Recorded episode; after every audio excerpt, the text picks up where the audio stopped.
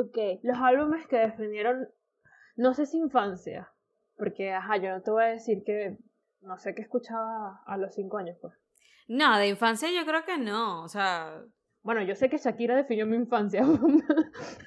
Mira, no, si supieras que sí, ahora que lo pienso, ¿dónde están los ladrones? Ese álbum de Shakira. Sí, el, el álbum de que es Shakira. de, de, de, de Shakira. Se me salió súper feo, pero bueno, creo que...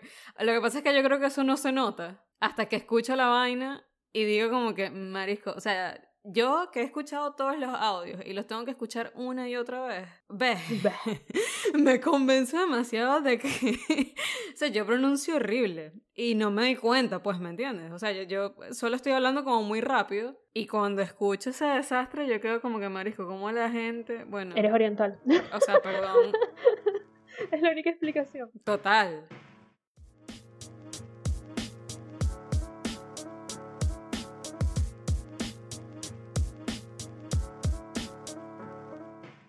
En fin. Ajá. Shakira, ese álbum de Shakira es el que tiene como, la portada es como roja, rosadita, Rosada, y ella sí. tiene, y Unos ella dreads. tiene, ajá, y, y se ve con un topcito, un crop topcito ahí. Sí, no sé, tiene como las manos sucias. Sí, sí, sí, ese álbum definió mi infancia, porque siempre lo escuchaba, siempre, y era uno de los pocos álbumes que estaba en físico en la casa. O sea, este que te puedo decir, es Shakira y, y Reinaldo Armas. Reinaldo Armas fue, a juro. y Shakira sí fue una elección propia. En mi casa no, no. Estaba el, CD de Shakira, por ejemplo. Eh, porque a mi mamá le gusta full Shakira. Pero súper fan de la que pone los conciertos así para limpiar y verga. Y nada, pues estaba ese CD en la casa igual. Y no es como que definió mi infancia, pero obviamente a mí me gusta mucho. eh, eh, me gustan las canciones de ese disco, pues me da burda de nostalgia. Y de hecho, yo en lo de danza árabe bailé la canción de Shakira que, que parece la de ojos así, cuando estaba empezando chiquitica. Entonces es como que ese disco me da como mucha nostalgia. Y tiene muchas canciones arrechísimas, además. A mí, a mí esa Shakira, Alanis Morissette de pana, me la tripié mucho. Todavía hay canciones que yo digo como que coño, de pana me las tripeo. Inevitable, por ejemplo. Ese es el CD de eh, Mientras tanto, este mundo. Gira, gira, sin poder. Ese, ese, ese, sí, sí. Esa canción es Yo arrechísima esa- también. Yo bailé esa canción en el colegio. Pero ¿cómo tú bailas esa canción? Mira, yo no sé, el, el, el que, el que sacó el baile era un profesor que le metía como que a lo teatral. Entonces era como un baile dramatizado. Entonces cada, nos puso a cada uno como un personaje en el mundo. Por lo menos a mí me tocó ser militar, ¿me entiendes? Era una... O sea, es una canción muy frita para sacarle una coreografía de pana. Bueno, era como Pero- una cuestión dramatizada, pero bien, pues. pues. un montaje. Carajo supervisionario, de verdad. O sea, Sí, total. Yo digo que definió mi infancia es porque lo escuchaba mucho de pequeña, pues.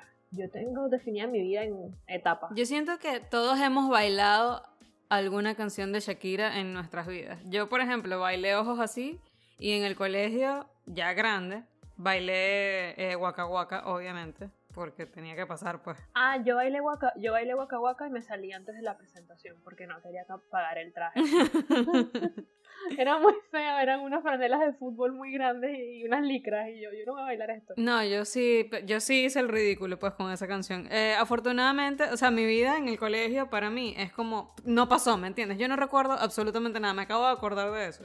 Entonces, si yo no me acuerdo, yo asumo que la gente con la que yo estudié tampoco se acuerda. Entonces, finísimo, pues. Como que Pero lo dejo no pasar. me acuerdo, no me acuerdo. y si no me acuerdo, no paso. Marica, no sé de qué estás hablando. no paso. No sé qué canción es esa. Yo me Eso es una canción, eso es una- un reggaetoncito que sacaron, voy a decirle cifri reggaeton, porque es de Nati Natasha con, con Thalía. No tengo ni idea de quién es Nati Natasha. Ni idea. Ok, Nati Natasha tiene bur de tiempo, lo que pasa es que era medio X antes. Ella es la que canta con Becky G sin pijama, pues. Coño, tienes que haber escuchado Bueno. sin pijama. Obviamente, obviamente. Lo que pasa es que me da risa porque es una de ellas dos. Yo hace poquito, o- sea, no hace poquito, pues, pero lo que pasa es que el tiempo es tan relativo, 15 minutos, un año, o sea, es, para mí es lo mismo este año. Entonces, voy a decir que hace poco. Yo quedé como que, mierda, o sea, yo pensé que, que Becky G y Cardi B era la misma vaina. Marija, yo de- así como que debe ser lo mismo, literal. O sea, Yo confundía, yo confundía a Becky G con Carol G, pero es porque no sabía quiénes coños eran y las dos terminaban en G, pues. hay una Carol G. Sí. Marisco, demasiado. La que canta, la que canta Tusa. ¿No has escuchado Tusa? No. ¿Para qué pretender? La novia es la noviecita de Anuel, creo que es la noviecita de Anuel. Pero si sabes quién es Anuel, estoy hablando aquí. Sí, obviamente sé quién es Anuel. Pero, o sea, yo hace, hace poquito, esto sí, hace como dos días, estaba con, con mi hermanito, estábamos manejando, y entonces él pone una canción de Aran One. Ay. Y Ajá. él como que, tú no has escuchado esta canción y no sé qué. Y yo, marico, yo sé tan poco de este carajo que para mí hasta hace nada se llamaba Aranjuan. Yo juraba que se llamaba Aranjuan. O sea, Para mí es Arán, él es mi galán. O sea, para mí es Arán el de Somos tú y yo. Bueno, sí, pues no sé, yo de verdad le paro cero bolas. Cuando a mí no me llama la atención algo, yo ni me, ni me molesto. y el papá de Ian Gael, pues, o sea, eso es todo lo que sé de él. No, yo no sé nada. Yo solo me quedé en Aranjuan y de repente me enteré que es Aranjuan. Y yo, ah, ok. Aran- Ok, fine, Aran uno. ya. Hasta ahí yo no necesito saber más nada de esa Em, persona. Concha, ¿le escuchas? ¿Tú has escuchado? Ay, no, no me acuerdo ni. Iba a tararearte una canción de Karol G que seguramente escu- escuchaste, pero. Y mi cama suena, suena. tiqui, tiqui, tiqui, ojalá pudiesen ver mi cara en este momento, de verdad. Estoy así, decepción. Ni siquiera son canciones que escucho porque quiero, son canciones que suenan. Y yo inevitablemente, Decepción. como tengo el sentido de la audición, tengo saludable, eh, me toca escucharlas. Estoy decepcionada. ¿Esto todo por qué fue? No sé, de pana. Anyways, No sé cómo, cómo caímos en ese tema. Estábamos hablando de Shakira antes de, de toda esta gente frita, loca, que, o sea, que para mí tres personas son la misma vaina. Al bueno, pero hay gente que cuya, cuya infancia o una etapa de su vida está siendo marcada por esos artistas. Quiero y ver eso, y eso a mí me deja así como que verga. O sea, por ejemplo, yo conozco chamitas que, o sea, cuya infancia, sí, porque sigue siendo infancia, coño, 12, 13 años, está, está de carajita todavía. Sí, pues tú entras a la en educación para la salud te dicen que la infancia termina a los 12 13. Exacto. Y que, que, coño, uno, o sea, está bien que uno de tus crushes haya sido, qué sé yo, Justin Bieber en este momento, fino, totalmente entendible. Pero que también como que te haya gustado Burda Aventura. Es así como que, o Romeo, o sea, Romeo Santos solo, pues cuando lanza su carrera solo también, es como que, ugh, o sea, de para no, no sé, no sé, pues lo Prince mismo. Royce canta lo mismo que canta Romeo Santos, tipo las letras y eso. Nunca he escuchado a Prince Royce, pero es parecidito. Eh, me imagino que sí. Me imagino que sí. Eh, No es para nada mi estilo, no. Pero me imagino que también eso es lo que piensan mis papás cuando, o sea, cuando me veían a mí escuchando ciertas cosas como que esta carajita va a ser inservible. Eh, o sea, no es que yo piense de esa gente que van a ser inservibles, pero sí me deja así como que, verga, ¿usted tiene edad para escuchar eso? No lo creo, pero bueno. También es que yo escuchaba, o sea, si uno se pone a evaluar ciertas canciones que uno escuchaba de, de pequeño, eh, probablemente las letras no sean para niños, pero yo no sabía que, que- de qué estaban hablando, pues. Sí, claro, obviamente. Uno, uno no, o sea, uno no cae en cuenta de lo que está escuchando en ese momento hasta que después dices como que, mierda, yo estaba escuchando, ¿cómo es que se llama esta canción de aventura? Tú y yo durmiendo con los enemigos, ¿sabes? No. Quítate la ropa lentamente, quiero amanecer contigo. ¿Cómo es que se llama esa canción? Eh, Yo me acuerdo de, de, de, de de paso mi reina y Solo solo ámame. Coño, sorry, pero Es esa, un ¿no? carajito, sí. Ah. No, sí. No Sí, sé. sí, sí, sí, es la misma, sí es la misma. Todos me suenan parecidos. Sí, todas suenan igual, pero si no me equivoco, sí estamos hablando de la misma canción, que no sé si se llama Los Infieles Mira, o... no estoy clara, de verdad. Pero bueno, sí, o sea, Romeo Santos estuvo muy de moda en un... Obviamente hay gente que creció con Romeo Santos, ese es mi punto, o sea, como que esa es una realidad. Así como ahorita hay gente que está creciendo con esta gente... Sí, probable, probablemente una gente más conectada con ese género también. Sí, Porque Romeo Santos es medio, medio como para que uno también creciera con él. O sea, yo estaba en que cuarto o quinto grado cuando salió ella y yo. Ya Aventura era famosito, pues. cuando salió ella y yo. Mierda, eso es tan viejo. Sí. Ya va, pero es que... Claro, vale. Yo, yo todavía no estaba en bachillerato, yo estaba en primaria. Es que yo de primaria, coño, se- es que se me van todas las canciones. Tengo tantas canciones en la cabeza que mm, como que voy a hablar de una y no, no se me viene. Pero en primaria yo me acuerdo es de Mr. Brian, ¿me entiendes? Yo crecí con Mr. Brian. Por... O ¿En qué año tú estuviste en primaria? Marica, hace mucho tiempo. Yo me gradué de bachiller de la República hace, hace 10 años.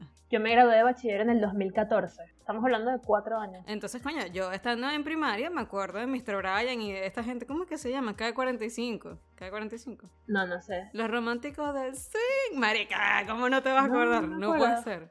Te estoy hablando de cuatro años de diferencia en colegio. Tal vez no nos llevemos cuatro años, pero hay cuatro años de diferencia en, en etapas colegiales. Lo más, lo más viejo así que me acuerdo es que sí, Calle Ciega. O sea, que si es más viejo que el hambre, pues obviamente, pero es como que...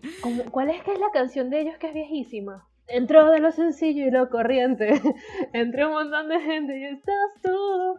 Una Pero tú lo ves como viejísima. Yo de pana esa canción no la veo tan vieja. Dios mío, voy a buscar esto porque no, no puede ser, que no, no puede ser que no sea tan vieja. También, o sea, yo no sé cuán- cuántos años tenía cuando yo estaba... Fíjate que tú buscas Calle Ciega en internet y dice boy band. Como, o sea, como si fuese, me pareció súper cómico, pues en sync y tal, dale, ok. One Direction y Calle Ciega. Mira, son 2005. Fecha de lanzamiento, vestido rojo, lanzamiento 2005. En el 2005 yo tenía 9 años y yo estaba cantando cuando te pones mi vestido rojo.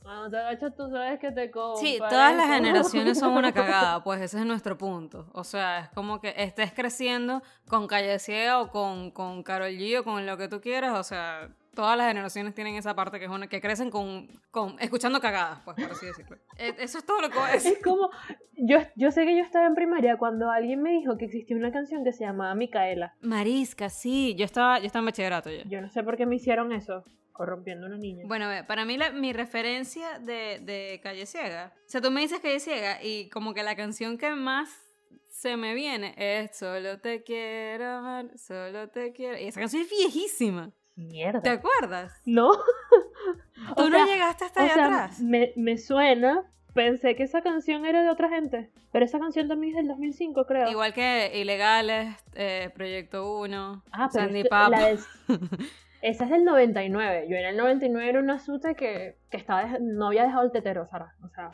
please, tenía cuatro años. Marica, es que por eso, ese es me, eso es lo que me impresiona, que esa es mi referencia, o sea, como que dices Calle Ciega y me acuerdo de esa canción, o es como la referencia más heavy que tengo de Calle Ciega y yo también estaba chiquitica, o sea, en el 99 yo estaba todavía baby, más o menos. pues. Pero bueno, sí. El punto es que no sé cómo pasamos, o sea, el tema de hoy es hablar de, de los álbumes que... Álbumes y artistas, finalmente, que marcaron a uno cada etapa. Y artistas, sí. Artistas, marico, yo no puedo... Yo no puedo hablar de reggaetón dos minutos. Sara está volviendo a sus raíces. Ella, ella quiere acercarse una vez más a Guayana. Está en Oriente en este momento. No, pero, marica, yo nunca he dicho, o sea, la R es la R y la L es la L. Yo nunca he confundido esas dos, ¿me entiendes? O sea, decir altita fue un paso atrás. Verga, me pasé, me pasé. Pero bueno, fino. O sea, ajá, artistas como que, que marcaron o definieron nuestra adolescencia. Y yo, o sea, me da risa porque yo tenía en mente hablar de una gente que no tiene nada que ver con lo que terminé nombrando, que fue Mr. Bryan, Sandy Papo, o sea. Pero uno sabe que, esas que esos artistas te marcaron cuando son los que recuerdas de la nada. Pues, Marisco, esta gente, no sé qué. Sí, sabes que cuando yo llegué, cuando yo estaba recién mudada a Nueva York, yo llegué viviendo en Washington Heights y me parecía, lo que me parecía cool era como que, marico, en Washington Heights, o sea, ese es el sitio de donde es Sandy Papo. Ese es el vecindario de Sandy Papo. Y Washington Heights, ellos lo nombran en varias canciones y todo. Ajá. Y yo así Oh, como que, mierda, qué racho. O sea, sí hay como todavía una especie de, de lugar especial para esa gente en, en mi corazón, ¿me entiendes? A pesar de Déjame que yo no lo- en tu amor. ser dueño de tu- De a pesar de que yo no, no lo tome tan en serio o me dé como pena admitir la influencia que está allí inevitablemente, o sea... Vale, ¿cómo te va a dar pena admitir que los reyes de las minitecas te influenciaron en la vida? No, no, no es que me da pena. Sandy Papo son muy arrechos, además, sorry. pues. Sí son, y sí to- toda esa gente, todos los que acabamos de nombrar, a mí me, coño, obviamente me marcaron de alguna forma. Yo, ese fue el soundtrack de mis viajes de carajita, para todos lados. pa- o Acabo sea, de recordar que una chama tenía dos perros y uno se llamaba Sandy y el otro Papo, maldita sea. Ese sería yo, total. Yo le pondría así a mis perros. pero, pero sí, pues, o sea, de pana no tenía, no sabía que íbamos a llegar tan rápido a ese, a ese punto. A ese agujero negro. Sí, pero bueno, así se expone la gente. Lo que pasa es que yo, si trato de, de recordar primaria, porque que si Shakira, Reinaldo Armas, Calle Ciega, yo era pequeña, pues, pero si trato de recordar primaria, solo recuerdo a Floricienta de High School Musical. Supongo que Disney marcó mi primaria y ya, pues. Ah, y los Jonas Brothers. La diferencia es súper grande porque los Jonas Brothers, de pana. Sí, yo estaba todavía en, prim- en primaria, creo. No.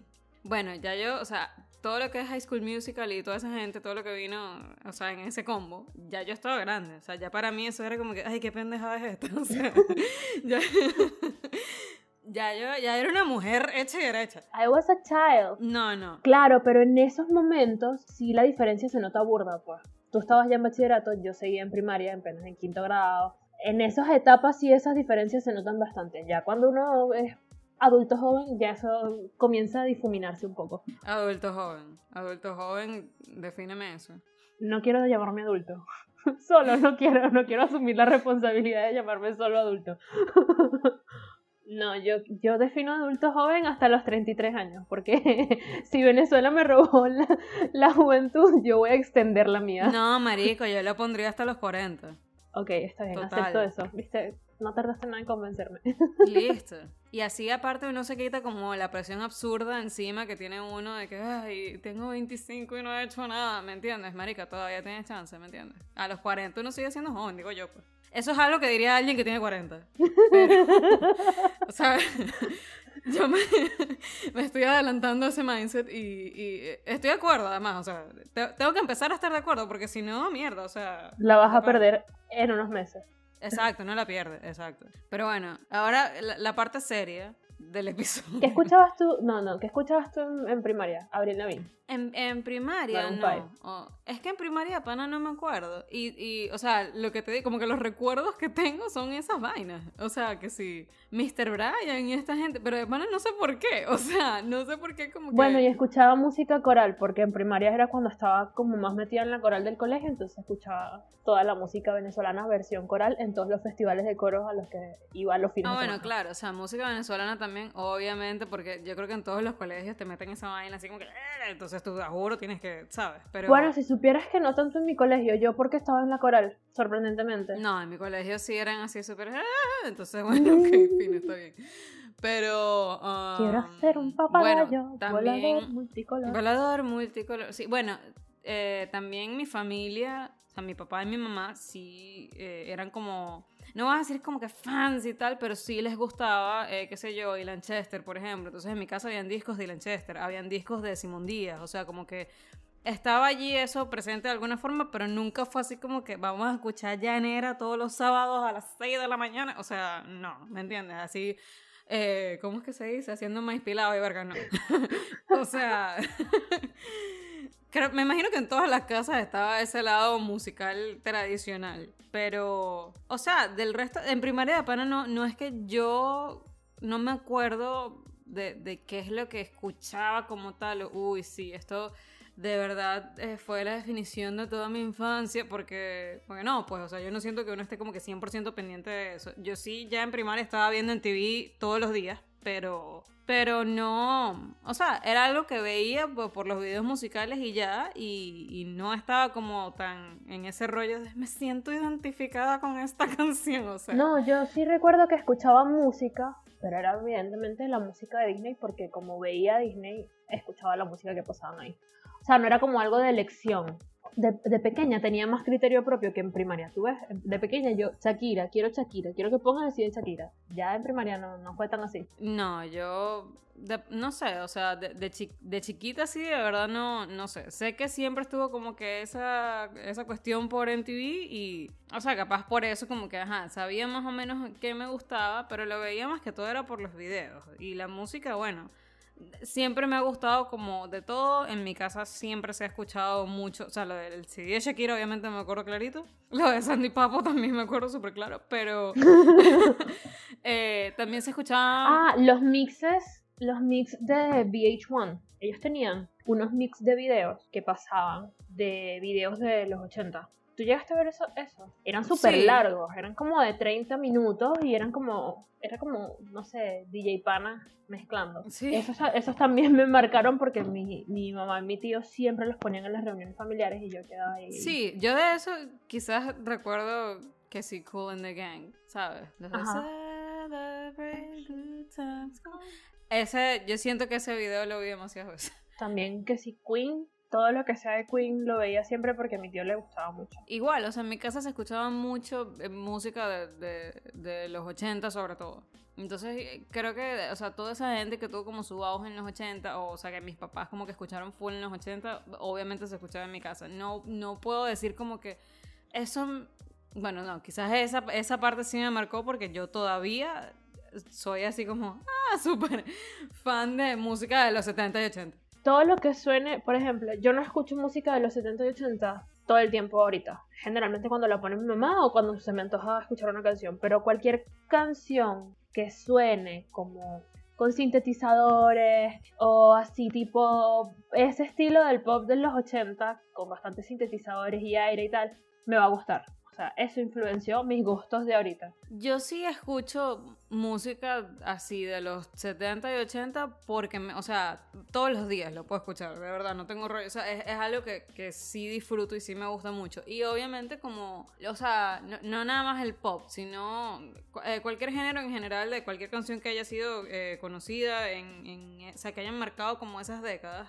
Cualquier cosa que suene similar en este momento me va a gustar probablemente. O sea, cualquier cosa que yo diga, coño, eso suena como, qué sé yo, por ejemplo, este Blinding Lights de The Weeknd. Ajá. La primera vez que yo la escuché quedé como que, coño, esta vaina me suena a, a otra cosa, me suena a, como a Take On Me, de ajá, o me suena como, como a Alphaville, ¿sabes? Em, Ajá. como Sounds Like a Melody. Es que la base es la misma, por eso te digo, esa canción me gusta, pero tiene esa base. Ahorita es nostalgia, pero es la, es la base, la composición estilo de los 80, pues, que era con sintetizadores, ese ritmito medio, ese beat rapidito el fondito. Por eso, por eso la canción es demasiado buena y pegajosa, pues. Sí, igual que todas las cosas que suenen como, como funky, a mí el funk me gusta mucho, en, no sé, o sea... en verdad veo difícil que a alguien no le guste una canción que tenga influencia del funk. Es demasiado sabroso, es imposible no disfrutar. Sí, el funk es demasiado recho, o sea, como que es uno de los mejores géneros del mundo. Y, o sea, siento que es uno de los más tripeables, es uno de los géneros más Sí. tripeables. Y cualquier cosa que suene como funky, eh, obviamente lo funky tiende a sonar retro por alguna razón también. Bueno, recuerda a, a- a toda esa época Bueno, como... Sí, es como muy clásico. Y eh, cualquier cosa que suene así como funk, como que a mí, por ejemplo, me lleva a esas canciones que me gustan de esa época que suenan así también. Eh, o qué sé yo, por ejemplo, eh, Dua Lipa hizo una canción que, que tiene como un sampleo de Need You Tonight. Del tan, tan, tan, ¿sabes? Sí, ella lo que hizo en ese álbum fue justamente samplear canciones viejas, o sea, beats y, co- y composiciones viejas, viejos de canciones generales, más que todo de los 70 y 80 y principios de los 90. Por eso el álbum se llama Retro Future, porque es como sampleos de antes, eh, versión ahora. Y les los hizo canciones muy buenas. Eh, el álbum de ella a mí me pareció, o sea, de pana me pareció muy arrecho todo el concepto, pero es precisamente por eso, o sea, es porque tiene un componente que ya de entrada me compra, o sea, me gusta muchísimo, que es este, como todos estos clásicos de esa época. Sí, y las referencias, los, los leitmotiv, así tipo, ah, esto es de tal canción, esto me recuerda a la otra canción. Exacto. Sí, sí, sí. Por eso, o sea, yo siento que eso me marcó por eso, porque en mi casa, eh, mi papá sobre todo, eh, escuchaba mucho ese tipo de música. Y eh, mi papá también como que tenía una colección más o menos eh, grande de CDs. Y muchos de los discos, o sea, obviamente eran vainas que también le gustaban a ellos, que sé, qué sé yo, ponte los melódicos y, y vergas así. Pero, pero parte de eso también eran eh, bandas de los 70 y 80. Entonces habían discos, qué sé yo, de ABBA, por ejemplo. Y yo ABBA lo escucho hasta el sol de hoy y me tripeo las canciones, pero o sea, de verdad me gusta muchísimo. O eh, REO Speedwagon, que este, también me gusta muchísimo. Hay muchas canciones de esa banda. Una banda que de pana me marcó y me moldeó en parte eh, es definitivamente Soda Stereo, porque mi mamá es fan a muerte de su estéreo. pues, o Claro. sea, una gente que fue al concierto en Caracas, o sea, tipo, de pana Soda Stereo siempre, siempre sonaba todos los álbumes. Incluso ya después, cuando era solo Cerati, sonaban las cosas que sacó Cerati solo. O sea, como para mí la voz de Cerati es una voz que me acompañó desde muy pequeña y cuando la escucho me trae buenos recuerdos. Pues. Exacto, igual que eh, mi, mi papá y mi mamá también. No, no voy a decir que eran como que súper fan de Soda Stereo, pero sí escuchaban eh, bastante Soda Stereo. Y sí tengo recuerdos como de ellos, qué sé yo, cantando y tripeándose persiana americana, ponte. Ajá. Que eso fue un, un clásico, ¿me entiendes? Entonces, coño, yo obviamente conozco Soda Stereo por mis papás. Y, y muchas de las bandas que me gustan y que conozco es por mis papás, básicamente. Entonces, o sea, por- por eso como que de chiquita, por así decirlo, como que bandas que marcaron mi infancia, por más odio que sea eso, porque uno de pana no, no está como escuchando conscientemente. Sí, Pero al final lo que me marca es eso, pues lo que se escuchaba en mi casa y lo que escuchaban mis papás, que son gustos que hasta ahora mantengo, que hasta ahora me gustan. Desde esto, desde Queen, por ejemplo, hasta, qué sé yo, Juan Luis Guerra, marico. O sea, Juan Luis Guerra y 440 me gusta por mis papás. Bueno, sea- ya, ya, ya un poco más en bachillerato me marcó Ricardo Arjona. No, no, no. A mi papá le gustaba mucho, a mi papá le gustaba mucho, de hecho él se compraba, él iba a Recordland y se compraba los, los CDs de Arjona. Y como era, o sea, mi papá vivía en Maturín, en otra ciudad, entonces yo tenía que irme, cuando era de vacaciones, él nos venía a buscar y íbamos para allá. Entonces, ¿cuáles eran las opciones en el carro? Música llanera, rajado, o sea, Jorge Guerrero, Reinaldo Armas, Armando Martínez, todo así, este, Rumi Olivo, o escuchar Ricardo Arjona. Evidentemente mi hermano y yo como que pers- personality traits, odiar la música venezolana. Entonces Ricardo Arjona era siempre Ricardo Arjona. Entonces terminé agarrándole el gusto y cuando escucho Arjona recuerdo los viajes con mi papá. Pues. O sea, yo no, no, no me la voy a dar aquí como que, ay, no, yo siempre tuve gustos exquisitos y jamás, o sea, no. Yo, coño, obviamente Arjona, yo sí siento que quizás en bachillerato, en un punto como que, que uno está así, como que uno no sabe qué, qué coño es lo que pasa. Arjona como que kicked in, ¿me entiendes? Como que entró ahí y, y bueno, o sea, me lo tripié por el, el momento justo. Ajá, pero que es un gusto exquisito. No, esa soy yo echando vaina, pues no, eso gusto ex- exquisito no existe. pues. O sea, para mí gusto exquisito es que tú escuches, no sé, solo música clásica todos los días, o sea, fino, pues. No sé, eh, pero para mí eso no existe. Es como, es muy relativo y tú escuchas lo que a ti te hace feliz, ese es tu peo, ¿sabes? O sea, ¿Sabes que Arjona tiene una canción con Paquita la del barrio? ¿cuál?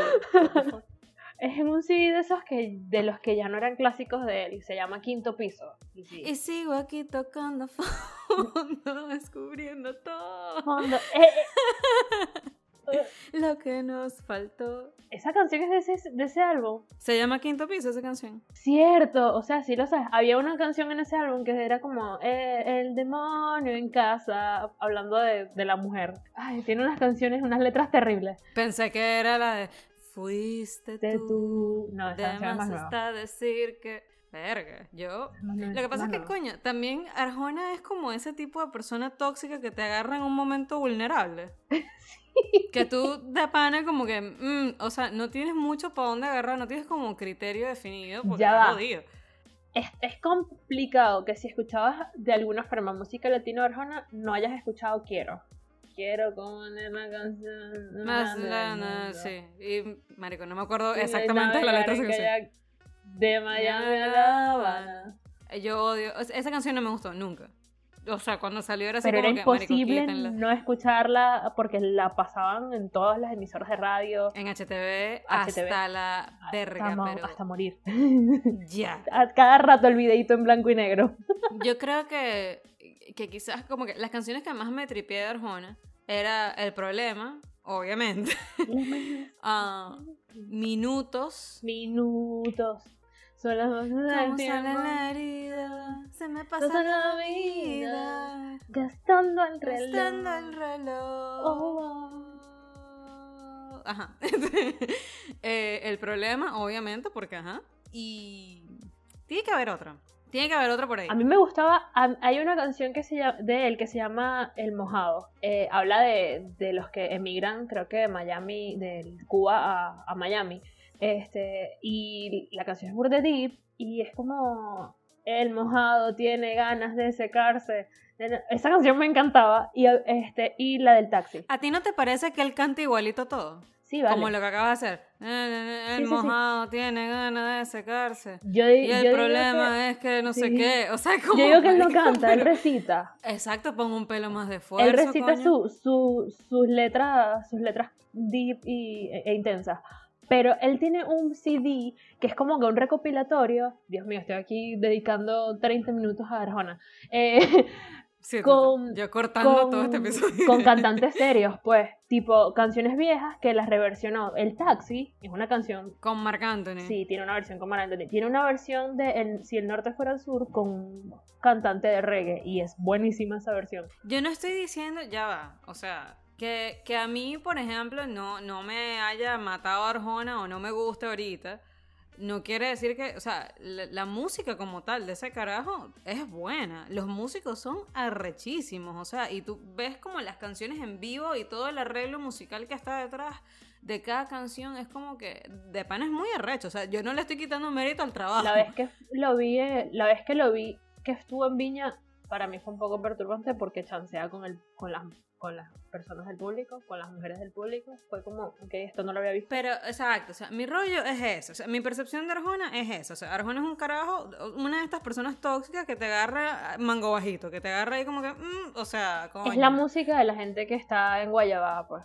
Exacto, y tú no tienes para dónde agarrar, y tú no estás claro tampoco, como, o sea, no tienes claridad mental, no sabes qué es lo que quieres, y no sé qué, entonces, coño, caes en el hueco de escuchar Arjona y te quedaste ahí enganchado. Y vives en un despecho eterno. Y tienes 40 años Uh, en el año 3000 y todavía escuchas Señora de las Cuatro Décadas. O sea, es como que vives en ese pedo, ¿me entiendes? A eso sí, pues. No, no voy a decir como que Arjona me marcó, porque no fue algo que se quedó conmigo para siempre. Yo no escucho Arjona en este momento, pero por lo menos el otro día mi hermano y yo, porque éramos mi hermano y yo los que escuchábamos Arjona en los viajes con mi papá.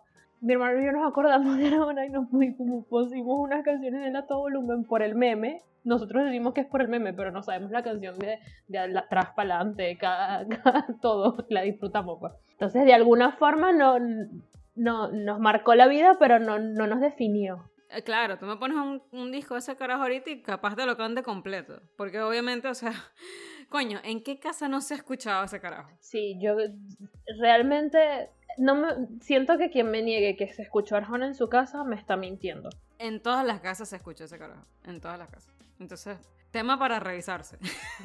pero.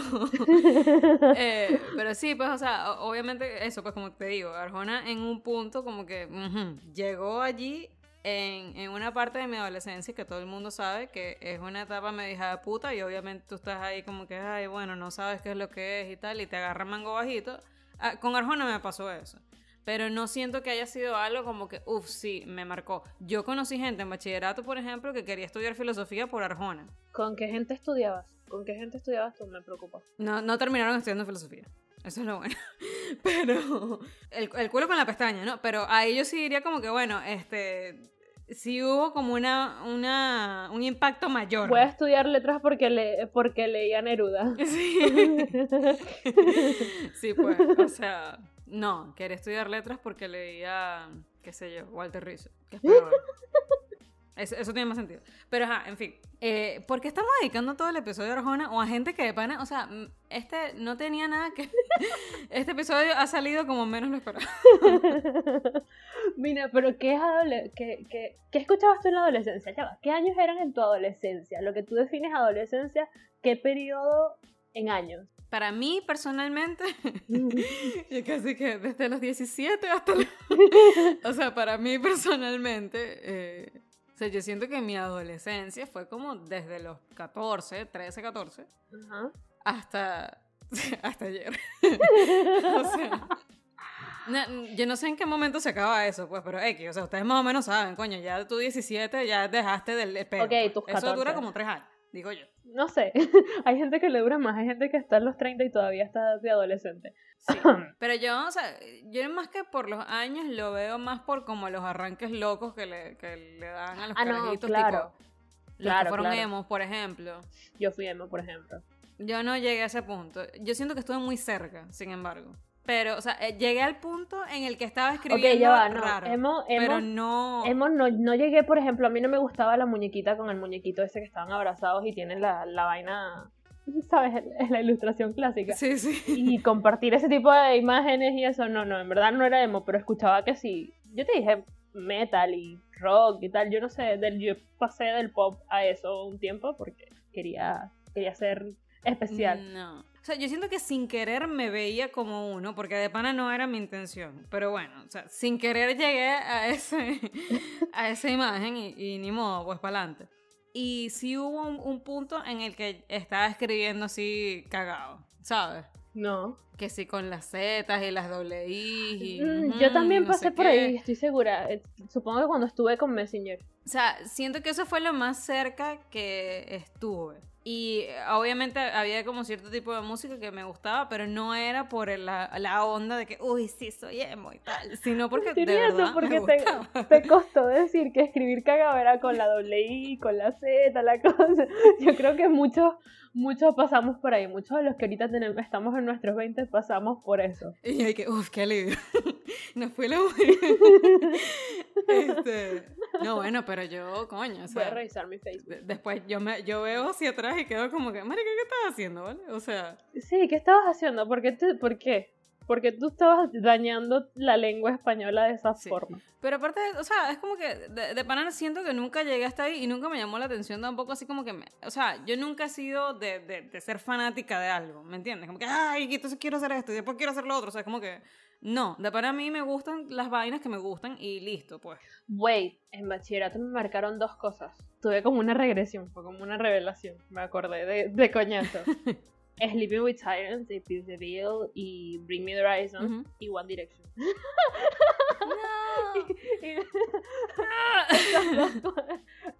Esa- esas cuatro bandas me marcaron el, el bachillerato. Bueno, gran parte después Bastille. pero- En el bachillerato quizás, o sea, yo creo que mi familia se empezó a preocupar cuando el primer CD que yo compré, que eso ya lo habíamos nombrado en otro episodio, fue el primero de My Chemical Romance. Ujú. Y hasta el sol de hoy, ese CD me parece arrechísimo. Todas las canciones me parecen súper arrechas. Obviamente, ese disco es, una, es uno de los que marcó de cierta forma como mi, mi adolescencia. Eh, igual que, mm, qué sé yo, o, sea- o sea, hablar de, de- de discos como tal, quizás Pretty Odd de Panic at the Disco. Porque en esa época Panic at the Disco también me gustó mucho y ese disco como tal, este, que lo llegué a, tener, me pareció súper como... Es, es muy arrecho, o sea, el concepto como tal me parece muy arrecho, o sea, eh, el estilo de la banda en ese punto de pan era algo que, que a mí me gustó mucho y que todavía lo escucho mucho y me da mucha nostalgia y todo lo demás.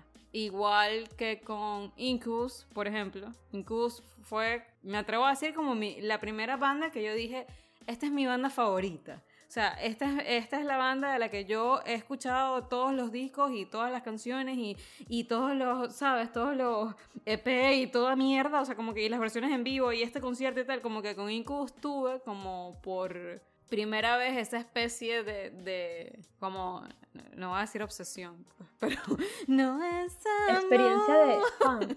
Sí, exacto. Y, o sea, ya Incubus después Que yo lo había tenido con Floricienta. No, ya Incubus después, o sea, me dejó de gustar. Llegó un punto en que me dejó de gustar y ya, o sea, me sigue pareciendo una banda muy arrecha. Me siguen gustando las canciones que todo el tiempo me gustaron. La mayoría de los discos me parecen arrechísimos, pero llegó un punto en que ya, o sea, después de allí, simplemente, Te desconectaste. sí, no me gustó más. Yo por, ej- yo, por ejemplo, era así, era así con, o sea, One Direction se separó, pero yo era así con, esa, con ellos, y, pero yo no escuché hasta que ellos se separaron. Yo dejé de escuchar mucho antes de, como dos años antes de que ellos se separaran, yo escuché como los tres primeros álbumes y ya después cambié por completo, porque como que invested in- en otro estilo de música y descubrí otras cosas que me gustaban más. Yo fui más así, fue con Sleeping with Sirens, tipo que tenía Claro. todos los CDs y todos los EP y me gustaba mucho y siempre estaba pendiente de que sacaran algo. No, yo con, o sea, con Incubus lo que pasa, que me imagino que es lo- también más o menos lo que pasa con Sleeping with Sirens, es que es una banda como más, es muchísimo más vieja. Incubus tiene, no joda, todos los años del mundo tocando, o sea, los carajos tienen todos los 90 prácticamente. O sea, tocando desde principios de los Mm. 90. Entonces, o sea, es como que tú tienes muchísimo más material de donde agarrarte. Ah, claro. Y obviamente, o sea, a mí me gusta mucho incluso el primer álbum, que es totalmente distinto a lo que tú escuchas Claro, ahora claro. de Incubus o, Incucho, o Incu- a ver, incluso a lo que llegó a pegar de Incubus. em, y el primer álbum a mí me gusta muchísimo. El segundo me parece rechísimo. El tercero yo siento que es el que más me gusta. O sea, como que los primeros álbumes me gustaron muchísimo. Luego como que, como la transición que tuvo al, al Incubus que más se escuchaba en la época, o sea, cuando yo estaba creciendo, esa transición también me gustó mucho. Esos álbumes me gustan muchísimo todavía hasta el sol de hoy, ¿me entiendes? Ya después cuando, o sea, yo quizás consumí todo eso un pelo más tarde de lo que había salido.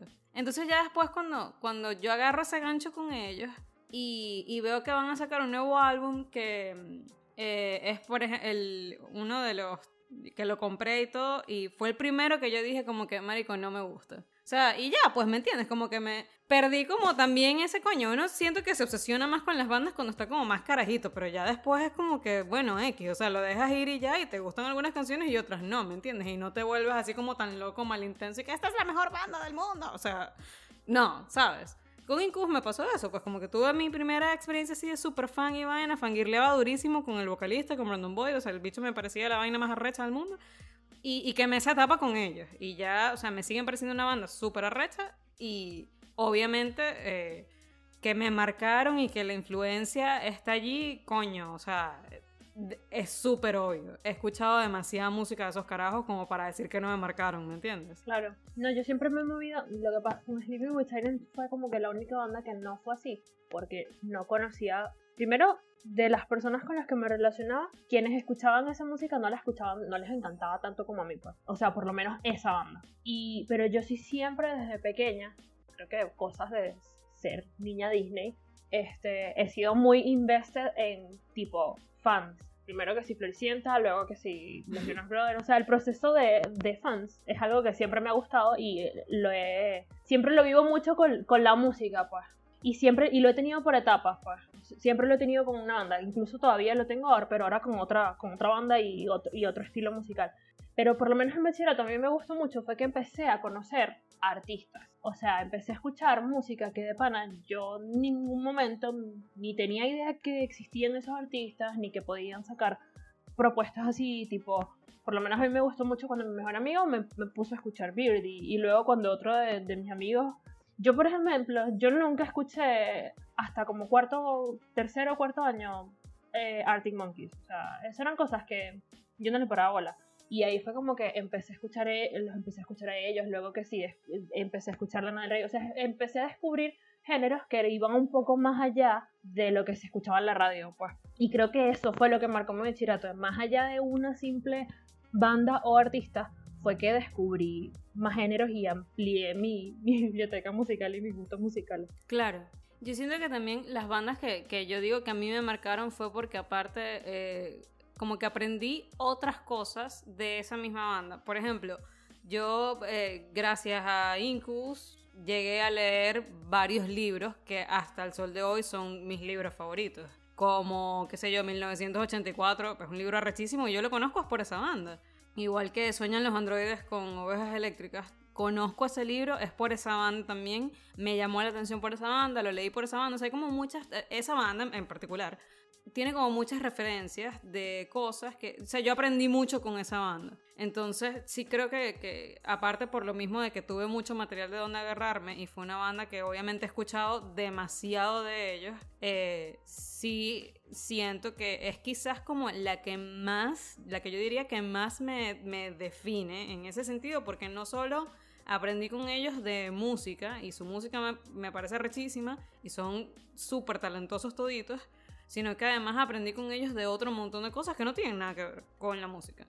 Y me pasó lo mismo con Gorilas. Y Gorillaz, igual, o sea, hasta el sol de hoy es una de mis bandas favoritas y de hecho de ellos me sigue gustando lo que siguen sacando. O sea, no, no he perdido, no me ha pasado eso de que me gustan cuando, coño, lo viejo, pues como que cuando salieron eran mejores. Ay, eran mejores, eran mejores antes. Sí, no, con Gorillaz no me pasa eso, por ejemplo. Con Gorillaz me, me ha gustado todo lo que han sacado, todos los nuevos conceptos que han tenido, o sea, todo me ha gustado mucho. A mí sí me pasó eso con Sleeping with Silence, me, me rompieron el corazón. Yo siento que Gorillaz es quizás la única banda que no me ha roto el corazón.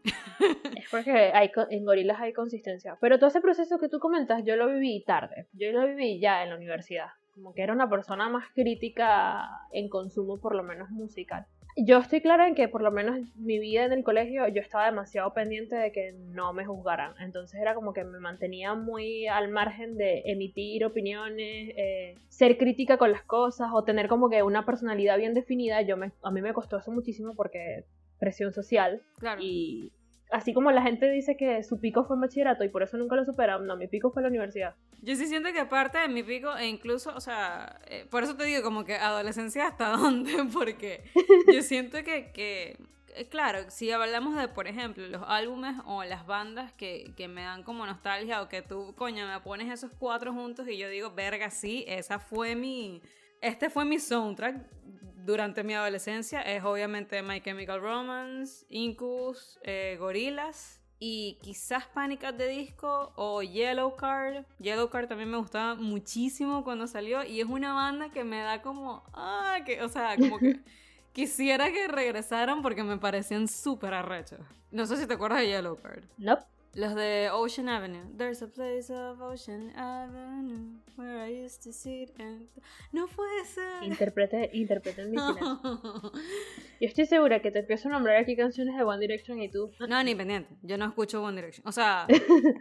Capaz me las nombras y eh, lo que pasa es que, ajá, cuando yo estaba trabajando en la radio, obviamente la niña tuvo que... No, pero cuando tú estabas trabajando en la radio, ya yo no escuchaba nada de One Direction. Por eso te digo, ya cuando ellos sacaron el tercer o cuarto álbum, yo no sé nada, yo no sé de esas canciones que de los últimos dos años, no tengo idea, pues de verdad me, ni, me, preguntas y ni yo tengo idea. Pues. O sea, yo aprendí mucho de gente que no me gustaba y de bandas que no me gustaban gracias a trabajar en la radio. o sea, eso fue como mi... Lo que pasa es que, lo que, pasa es que trabajar en, en esa emisora es escuchar los 20, los 20, el top 20. Sí, eh, sí, es, es emisora top 40 totalmente. Y con todo eso, o sea, si tú ahorita, tú ahorita me pones como que ciertas canciones y es loco porque capaz no me gustan, pero digo, verga, me acuerdo de cuando estaba hablando de esta canción tal día, no sé qué, o sea, como que de cierta forma sí te marca también, pues. Sí, eh. Pero no, bueno, para mí como que mis cuatro bandas, que yo siento que de pana fueron como que el soundtrack así, son las cuatro que ya nombré. No, sí, si tengo que definir más mi personalidad, más que por etapas, porque como te digo, siento que descubrí mi identidad y mis gustos y todo tarde, como cuando me sentí ya cómoda, creo que diría es justamente Sleeping with Sirens, Halsey, o sea, Halsey de pana me cambió la visión artística de todo, la forma en que escribe, compone, los temas que toca, o sea, y también me ayudó muchísimo a descubrirme. Halsey, um, Lana del Rey, porque me gustaba muchísimo su voz, Sí, a mí con Lana, ella me quebró como esas que a mí siempre me ha dado como mucha pena, o sea, esto es muy extraño, ¿no? Pero como que uno de mis complejos siempre ha sido que tengo la voz muy gruesa, eh, por más raro que sea eso, porque es como un complejo súper estúpido. Pero, pero sí, pues, o sea, como que siempre me ha dado burda de pena y cuando, o sea, cuando yo escuché a Lana del Rey por primera vez, obviamente ya fue en la universidad, ya estaba en la universidad. Sí, sí. Pero eso, pues como que la primera vez que la escuché, que me acuerdo clarito que descargué el disco así, súper pirata, igual. este o sea, yo estaba como que, mierda, no, no puede ser que la música me parecía como, como una mezcla muy cool de muchas cosas. Sí, a mí me gustó mucho ella justamente porque me dio referencias de cultura pop muy vieja, me daba como nostalgia y a la vez como elegancia, o sea, me gustó mucho el estilo que ella definió y por tanto fue como que esta, esta artista de pana me ayudó también a descubrir y ya fue tarde realmente porque fue hace nada, fue en el 2016-17.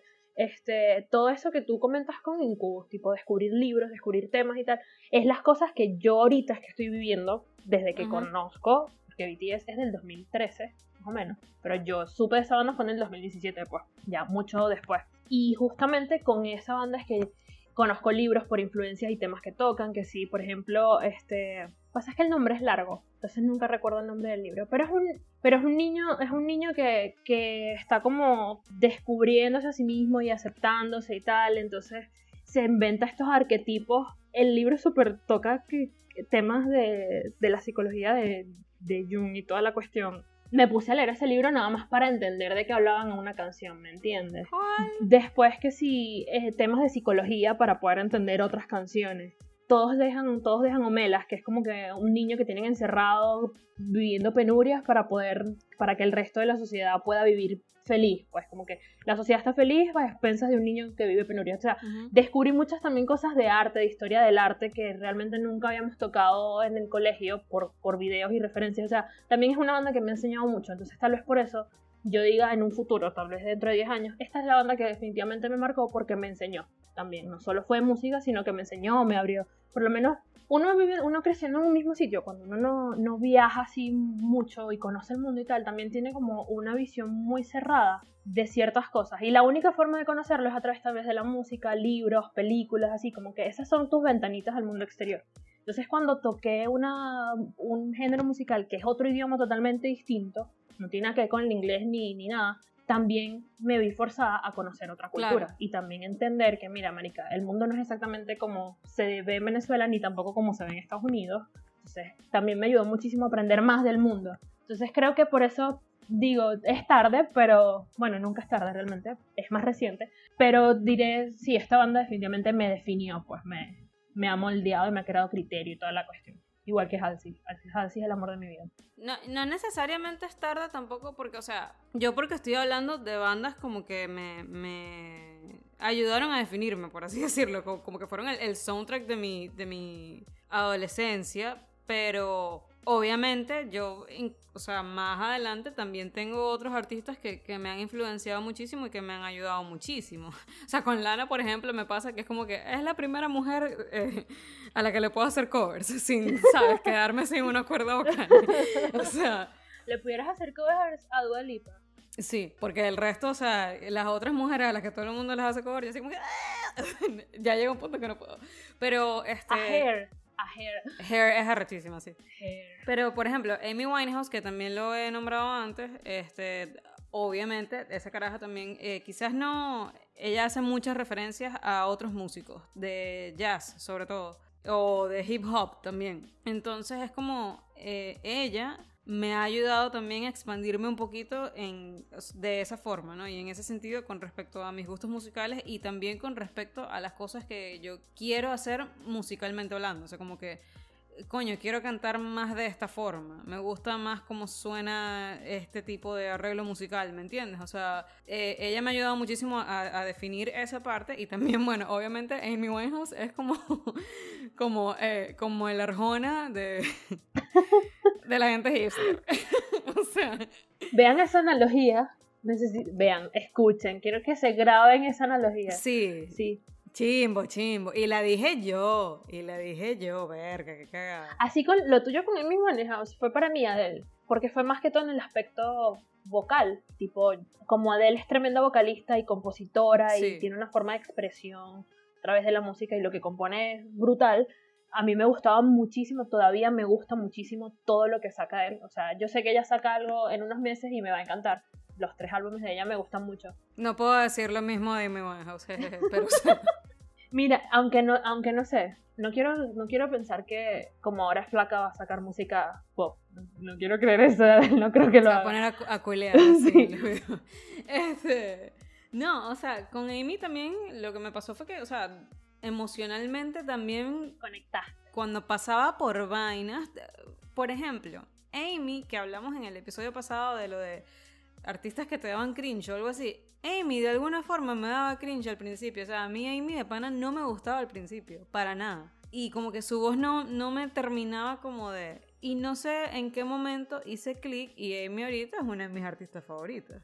Pero heavy metal, heavy metal, o sea, y así tal cual todas las canciones, las versiones en vivo, que si el concierto tal, que si la canción cual, que si, o sea, como que de pana me enganché mucho con esa chama. Y obviamente, eso pasó muy tarde también. O sea, eso, eso no, no pasó. Eso pasó ya yo prácticamente graduada de la universidad, ¿sabes? Una vaina así. No, mentira.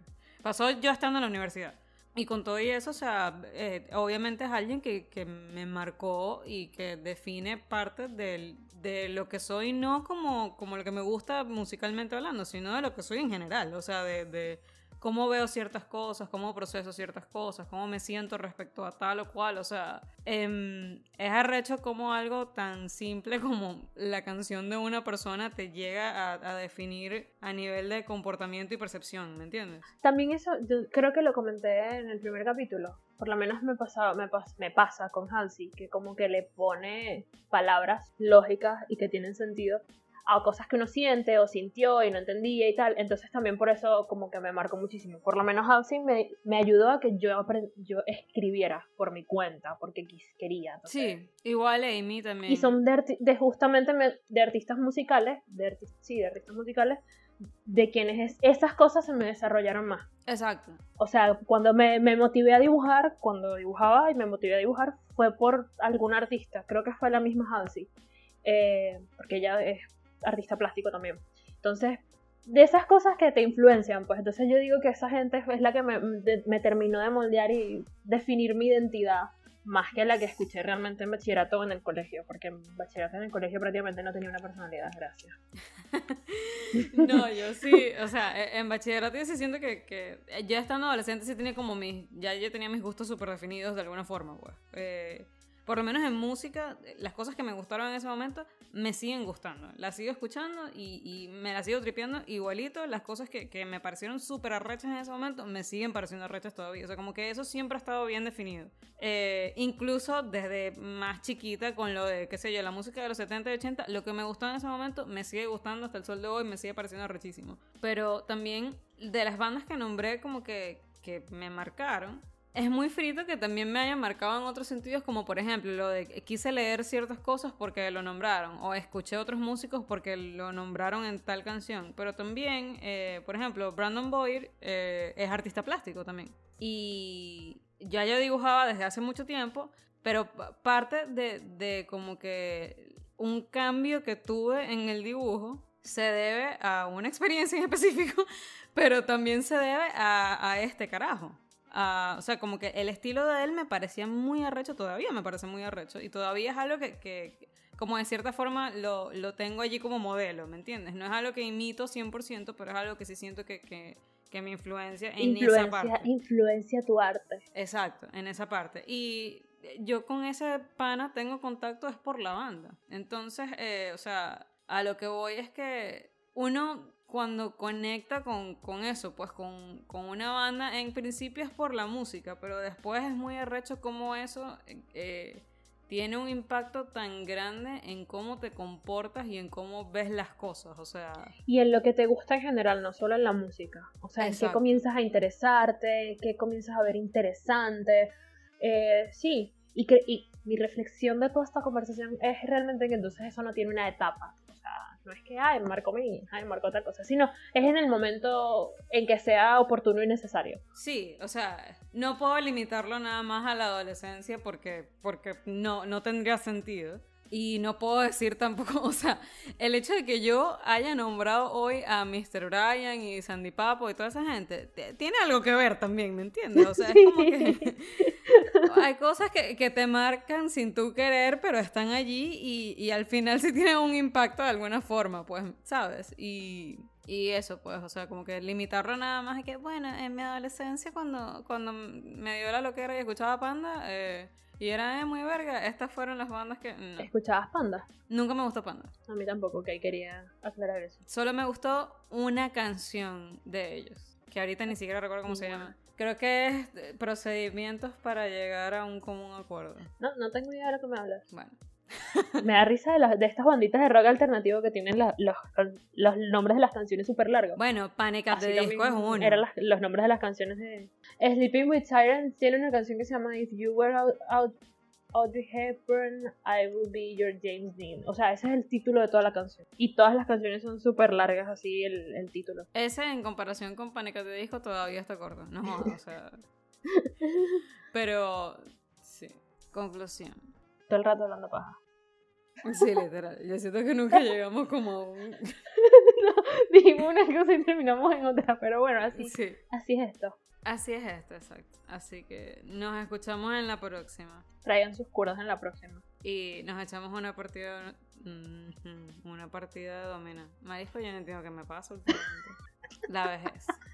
Adiós. Goodbye. Ella me dice hola, yo le digo goodbye.